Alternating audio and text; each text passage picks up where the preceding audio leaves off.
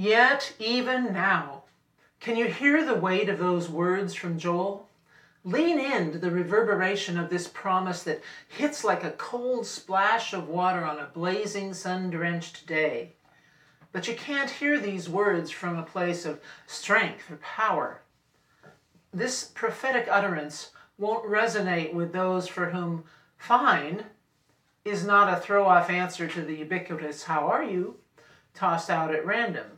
But it's the shallow truth of the moment, the corrupted piousness of one who thinks they have no problems, no faults. I'm fine.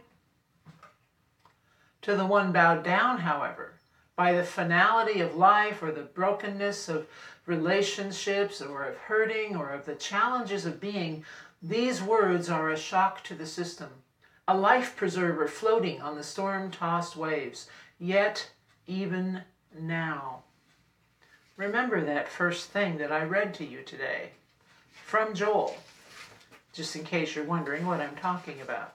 Yet even now, says the Lord, return to me with all your heart, with fasting, with weeping, and with mourning. Rend your hearts and not your clothing. Return to the Lord your God, for he is gracious and merciful, slow to anger, and abounding in steadfast love, and relents from punishing. Yet even now. Lent is a time of hope. And yet, we cannot embrace that hope until or unless we acknowledge the pain. It is not a time for empty, meaningless sacrifices. We are called to rend our hearts. So, if you were worried about giving up chocolate or some other tempting treat, know that while doing so can be a sacrifice and even a healing ritual, Lent is really about much much more. It is about giving up greed, giving up anger, giving up hate. It's not about giving up sweets and thinking, okay, we're done, my sacrifice for Lent is all taken care of. it's really more about giving of yourself than giving up. Joel reminds us rend your hearts and not your garments, he proclaims. Make it real, make it visceral. Repent with more than just the outward show of it like they were saying in Matthew. The mouthed words of repentance without the heart in it. And remember the words in our reading from the Gospel of Matthew Beware of practicing your piety before others in order to be seen by them, for then you have no reward from your Father in heaven. And whenever you pray, do not be like the hypocrites, for they love to stand and pray in the synagogues and at the street corners so that they may be seen by others. Truly, I tell you, they have received their reward. But whenever you pray, go into your room and shut the door and pray to your Father who is in secret, and your Father who sees in secret will reward you. So we are reminded that all of us, ministers, priests, prophets, and people, we are reminded that our living reflects not just on ourselves, but on the God we claim to worship. For those who call themselves the people of God, the question is this how do we represent God? How do we live our faith and proclaim our belief? This is a time to, as we hear in Joel, yet even now, return to me with all your heart, says the Lord, with fasting, with weeping, and with mourning.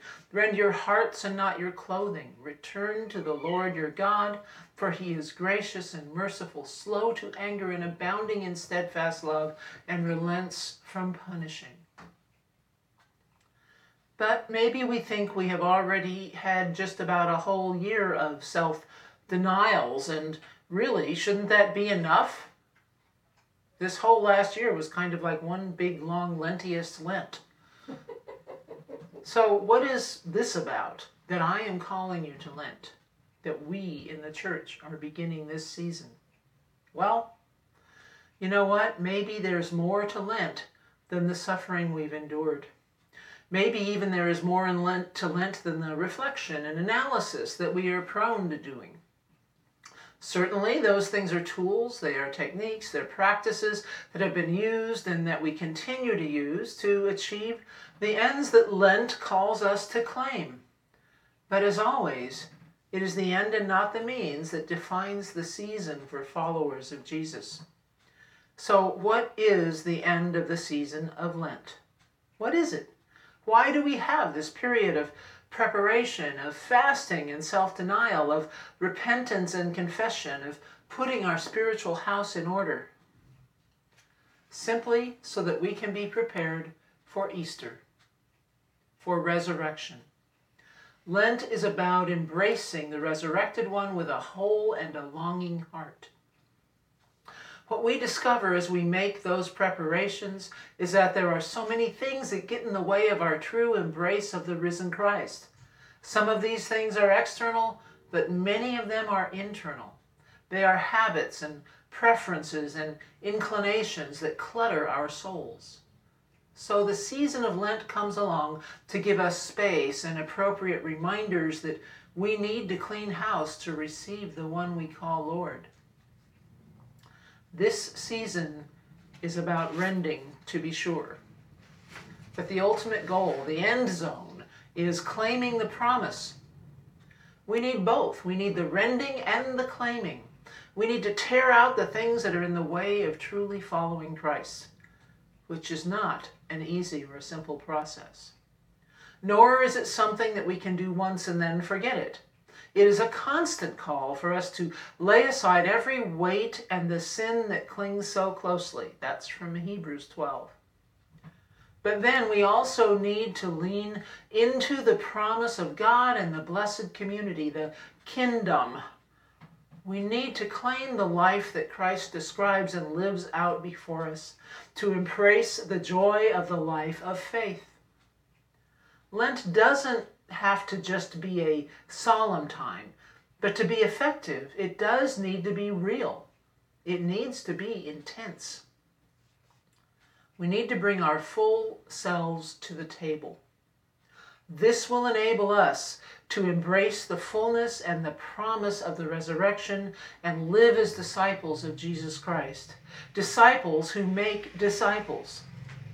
So, despite feeling as though we have been in a year long season of Lent, we need this season. We need this observance to open us to all that God has in store for us. Rend your hearts so that together we can claim the promise. Amen. Amen.